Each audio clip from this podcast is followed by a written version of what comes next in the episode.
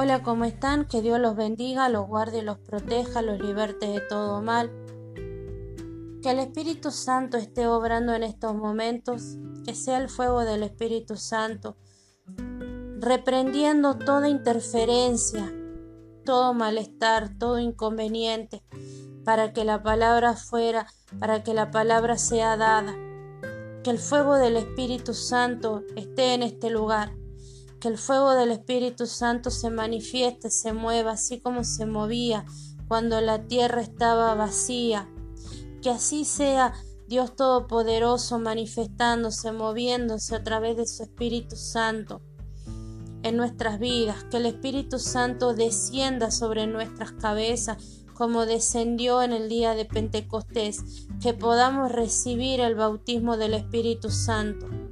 Padre Celestial, Padre Poderoso, te pedimos perdón, Señor, si hemos hecho algo que te ha ofendido, que te ha humillado, que te ha hecho doler, Padre. En esta hora, Señor, si tú ves, Padre Celestial, que en nosotros, Señor, hay la más pequeña cosita, Señor, que sea como una arañita chiquitita, Padre Celestial, que está perturbando lo que sería nuestro crecimiento, Señor.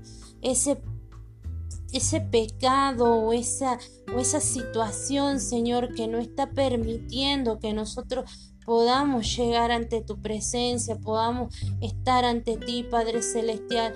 Te pido que seas tú quitándolo de en medio, Padre Celestial, que seas tú limpiando, Padre Celestial. Dice tu palabra que de la llenura del corazón habla la boca. Señor, llena nuestro nuestro corazón, Señor, de palabra, de sabiduría, de conocimiento, Señor. Quita toda amargura, quita todo resentimiento, Quita todo el dolor, Señor. Señor, dice tu palabra, Señor, que tú le hablaste, Señor, a Abimelech, Señor, y en sueño y le dijiste, yo evité que pecaras contra mí. Como dice el Padre nuestro, no nos dejes caer en tentación, líbranos de la tentación. No nos dejes caer en tentación, Padre Celestial. No permitas que caigamos en la tentación porque la tentación es del diablo, Padre. No permitas que pequemos en contra de ti, en contra de tu nombre. No permitas que haya pecados ocultos, pecados conscientes, Señor.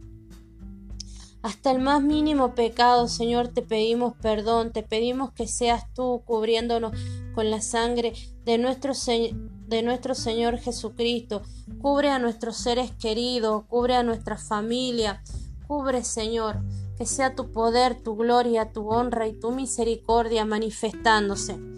Como siempre lo venimos haciendo para los que son por primera vez y también nosotros los que escuchan este podcast Hagamos una confesión de fe, pero hagamos una confesión de fe con un corazón entregado, con un corazón sincero, y le digamos al Señor, Señor Jesús, te pido perdón por mis pecados. Me arrepiento y te recibo como mi Señor y Salvador y te pido que anotes mi nombre en el libro de la vida. Anota mi nombre en la vida, en el libro de la vida, Padre, y que desde ahí nunca más sea borrado, Padre. Te pedimos, Señor, que, que seas tú obrando en la vida de nuestros seres queridos, Señor, en esos seres que todavía no te conocen, que no han tenido la dicha de tener un encuentro personal contigo. Padre, te pedimos que seas tú obrando, que así como te manifestaste, Señor, en Saulo de Tarso, Señor, y le hiciste caer la escama de los ojos y él tuvo un encuentro personal contigo, nuestros seres queridos, nuestros hermanos, nuestras hermanas, nuestros hijos, nuestras hijas, nuestros esposos, nuestras esposas, Señor, sean este nuestros padres, Señor, nuestros abuelos, nuestros tíos, Señor, nuestras parejas, Señor, tengan un encuentro personal contigo, Señor. Seas tú, Señor, obrando un encuentro personal, nuestros sobrinos, Padre bendito, Padre poderoso tengan un encuentro personal y único contigo.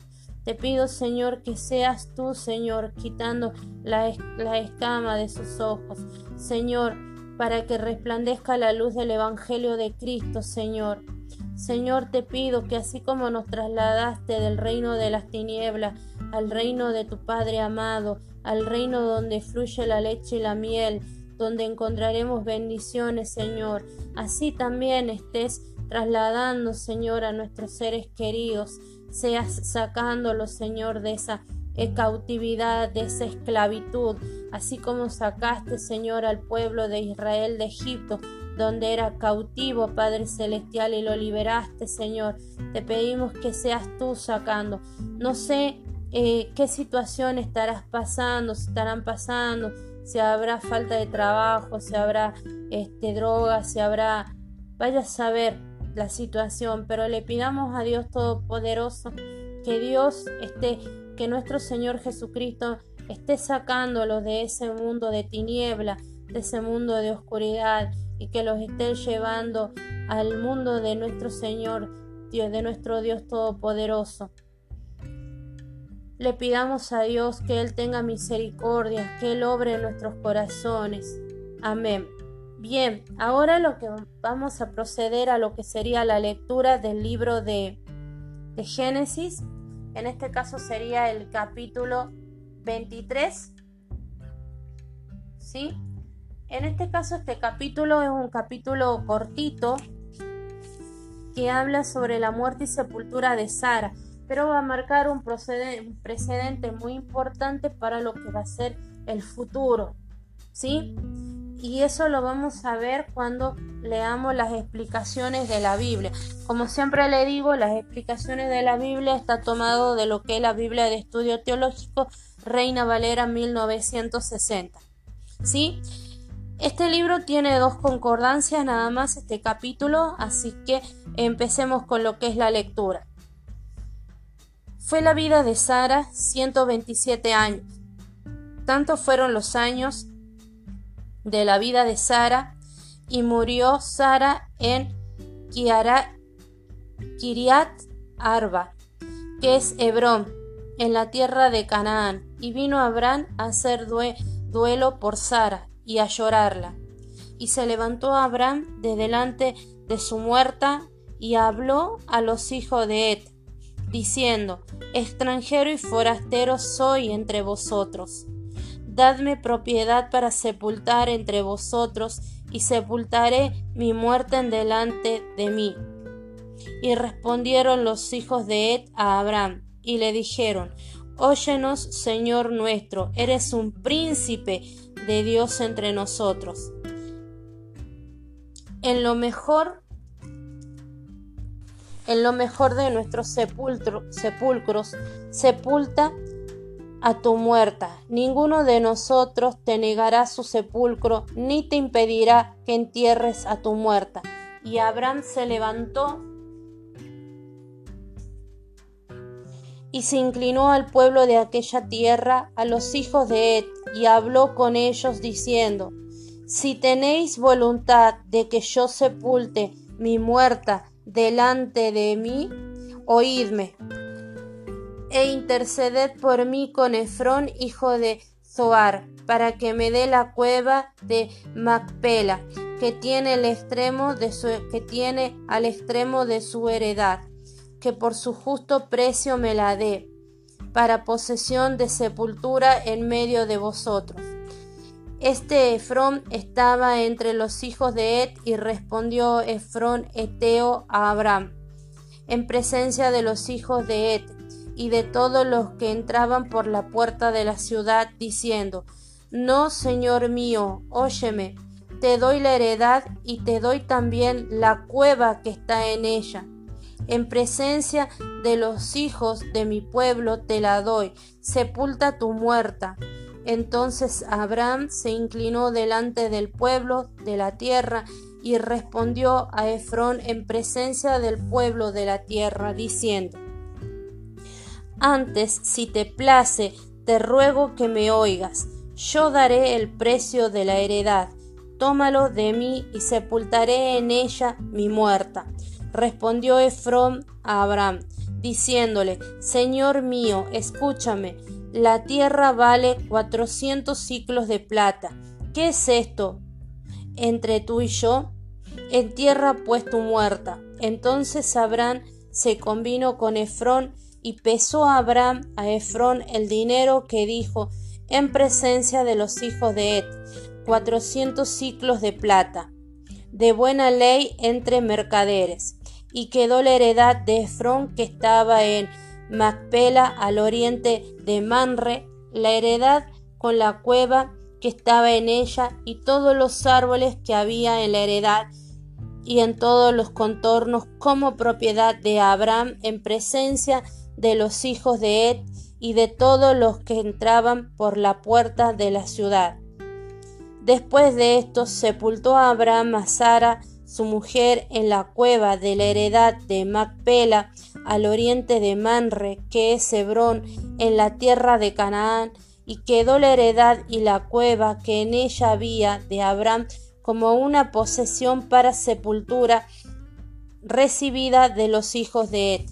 Esto sería lo que es la lectura del capítulo 23 del libro de Génesis. Ahora vamos a leer lo que sería la explicación de este libro. Y dice, Muerte y sepultura de Sara. Se registra la compra por parte del patriarca de una cueva de Hebrón que sirve como lugar de sepultura para Sara. Al adquirir este, al adquirir este lote de terreno, no solo estaba no solo establece el derecho futuro de su familia a usarlo, sino que pone un hito, es decir, un precedente que asocia a sus descendientes con la tierra de Canaán. Y tal como Dios se lo había prometido. Esto lo podemos ver en Génesis 12, versículo 7, Génesis 13, versículo 14 y 17, Génesis 15, versículo 18 y 21. Kiarat Arba, que significa ciudad de cuatro. Esto lo podemos ver en el libro de José, eh, Josué, capítulo 14, versículo 15. Fue más tarde conocida como Hebrón. Esto lo podemos también ver en Jueces, vendría a ser eh, capítulo 1, versículo 10 y 20. Los hijos de Et. La denominación hijos de Et se usaba en el antiguo cercano oriente en referencia al menos a tres pueblos. Lo más seguro es que Abraham se dirigiese a los líderes hititas reunidos a la puerta de Hebrón. Las puertas de una ciudad solían ser el lugar donde se decidían formalmente los asuntos públicos y se cerraban las transacciones entre particulares. Todo lo podemos ver en el libro de Ruth, capítulo 4, versículo 1 y 11. Versículo 4. Extranjero y forastero soy entre vosotros. La descripción que hace que hace de Abraham, que Abraham no tenía un lugar que pudiese llamar propio. El hecho sorprende a la luz de las repetidas promesas divinas al patriarca y a sus descendientes de que poseerían toda la tierra de Canaán. El autor de Hebreos desarrolla la idea de que Abraham escogió seguir viviendo en tiendas porque buscaba una ciudad cuyo arquitecto y constructor es Dios. Esto lo podemos ver en el libro de Hebreos capítulo 11 versículo 9 y 10. Versículo 6 que dice, los hititas reconocen su relación especial con Dios y le otorgan el título de príncipe de Dios. Tenían un profundo respeto por Abraham y le ofrecieron generosamente el uso del mejor de sus sepulcros para dar sepultura a Sara. Versículo 8 y 10. Abraham reconoce la generosidad, pero solicita educadamente a los, a los hititas que le permitan comprar por su justo precio a Efrón, hijo de Zoar, la cueva de Macpela como lugar de enterramiento. Abraham solicita primero el permiso del conjunto de la población hitita. Puede que esto fuera necesario porque Abraham no era hitita o porque la transacción de la propiedad de una persona a otra requiere la intervención de un tercero. Según la tradición, la cueva de Macpela está situada bajo la actual mezquita de Abraham en Hebrón. Versículo 16, versículo 11 y 16. Aunque la respuesta inicial de Efrón consiste en ofrecer gratuitamente la heredad, es importante que Abraham compre la propiedad ya que una verdadera venta asegura la plena posesión legal del lugar de sepultura. Cuando Efrón fija el precio de 400 ciclos de plata, Abraham acepta de buena gana y pesa la cantidad establecida.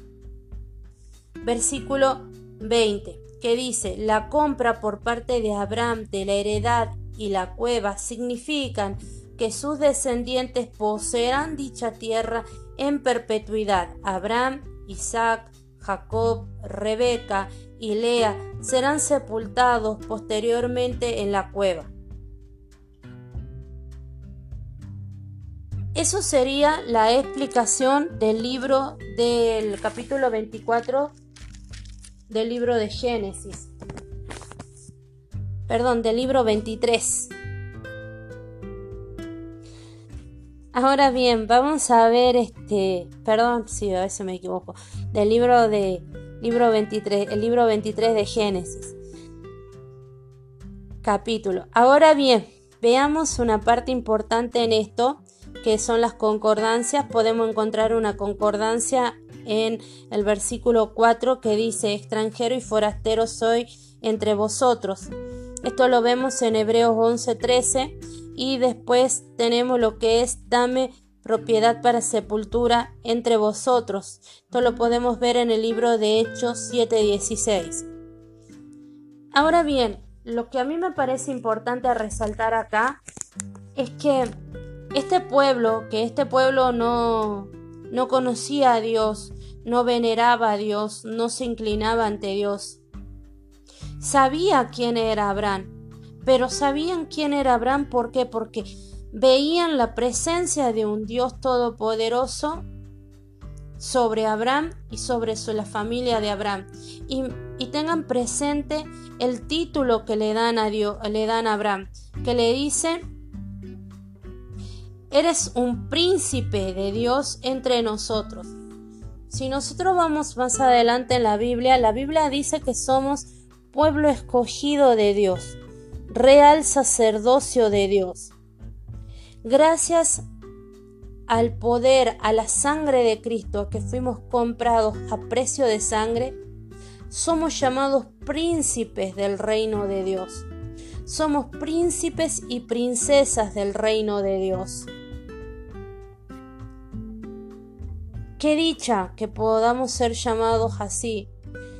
Qué dicha que podamos tener que podamos buscarlo a Dios de tal forma que Dios esté sobre nuestras cabezas, que la mano del Dios Altísimo, que del Dios Todopoderoso esté sobre nuestras cabezas, que podamos ser llamados príncipes de Dios, príncipes y princesas de Dios. Busquemos de la misericordia divina, busquemos del Espíritu Santo, Busquemos de nuestro Señor Jesucristo. Pidámosles a Dios Todopoderoso que nos guíe en todo momento, en todo lugar, aun en sueños que el Dios Todopoderoso nos guíe, nos ministre, nos liberte, nos muestre las trampas del cazador, para que podamos tener una vida digna de ser llamados príncipes y príncipes y princesas de Dios. Que, que como que como cuando Moisés descendió del monte y dice que traía las tablillas del, eh, de los mandamientos, dice que el rostro de Moisés resplandecía, que nuestro rostro pueda resplandecer, que la gente que no conoce a Dios diga, pero esa persona tiene algo distinto, esa persona tiene algo único. Y que sea algo único, que sea algo distinto, sea la presencia de Dios Todopoderoso en nuestras vidas, para que podamos ser reconocidos y digan que es un príncipe de Dios, es una princesa de Dios. Que Dios nos hermosee, que Dios nos vista, que Dios nos quite, nos lave con la sangre del Cordero, para que podamos presentarnos ante Él. Dice que la reina Esther, antes de presentarse ante el, ante el rey Azuero para pedir por su pueblo, dice que se preparó, que ayunó, porque dice que si alguien se presentaba ante el rey Azuero sin la autorización del rey, era, era muerto. Y dice que, la, que Dios, ella se preparó para presentarse ante el rey Azuero, para obtener la gracia del, Dios, del rey Azuero, para que poder interceder por su pueblo, por el pueblo de Egipto, porque había un decreto de muerte para el pueblo, perdón, para el pueblo de Israel. Que en esta hora Dios nos hermosee y que podamos encontrar la gracia ante el trono de Dios Todopoderoso y que podamos interceder por, por nuestros hijos, por nuestras hijas, por nuestros hermanos, por nuestras hermanas, por nuestros padres, por nuestras madres, por nuestros sobrinos, por nuestros esposos, esposas, seres queridos, abuelos, parejas. No sé por quién quieres tú interceder, no sé qué es lo que hay en tu corazón o cuál es la persona que aflige tu corazón, pero Dios Todopoderoso lo sabe. Pidámosles al Dios eterno, al Dios poderoso, al Dios que todo lo ve. Que Él nos hermosee, que Él nos prepare para podernos presentar ante su presencia, estar ante su presencia y poder pedir por ese ser querido, para que el Señor transforme ese corazón de piedra en un corazón que lata ante la presencia de Dios Todopoderoso y que sea lleno del fuego del Espíritu Santo. Que el Señor dice la palabra que Cristo clavó en la cruz del Calvario los decretos que había, eh, que había si Satanás decretó muerte, ruina, destrucción, separación matrimonial, si Satanás decretó este, que tu hijo está en la droga, que tu hijo esté perdido en el alcohol, no sé cuál será la situación, que el Señor Todopoderoso, como dice, esos decretos fueron clavados en la cruz del Calvario y que Dios Todopoderoso a través de su Hijo amado, nuestro Señor Jesucristo, que es el camino a Dios Todopoderoso. Que sea el Dios Todopoderoso obrando, cambiando esa situación y clavando esos decretos en la cruz del Calvario. Pidamos que el fuego del Espíritu Santo nos cubra en todo lugar, en todo momento. Que sea el poder de Dios yo no sé qué decreto o qué situación estarás pasando, pero Dios la conoce y le pedimos a Dios Todopoderoso que intervenga en esa situación y que tome control de esa situación. Y para finalizar este podcast, le pedimos a Dios Todopoderoso que haga resplandecer el fuego de su Espíritu Santo en nuestras vidas para que podamos ser llamados y podamos ser reconocidos como príncipes y princesas del reino de Dios. Que Dios Todopoderoso nos lave desde la cabeza hasta los pies con la sangre del Cordero derramada en la cruz del Calvario, para ser dignos, linaje santo, real sacerdocio, pueblo escogido de Dios. Amén y amén. Que Dios los guarde, los proteja y los liberte y nos estaremos encontrando para lo que sería la lectura del capítulo 24. Amén.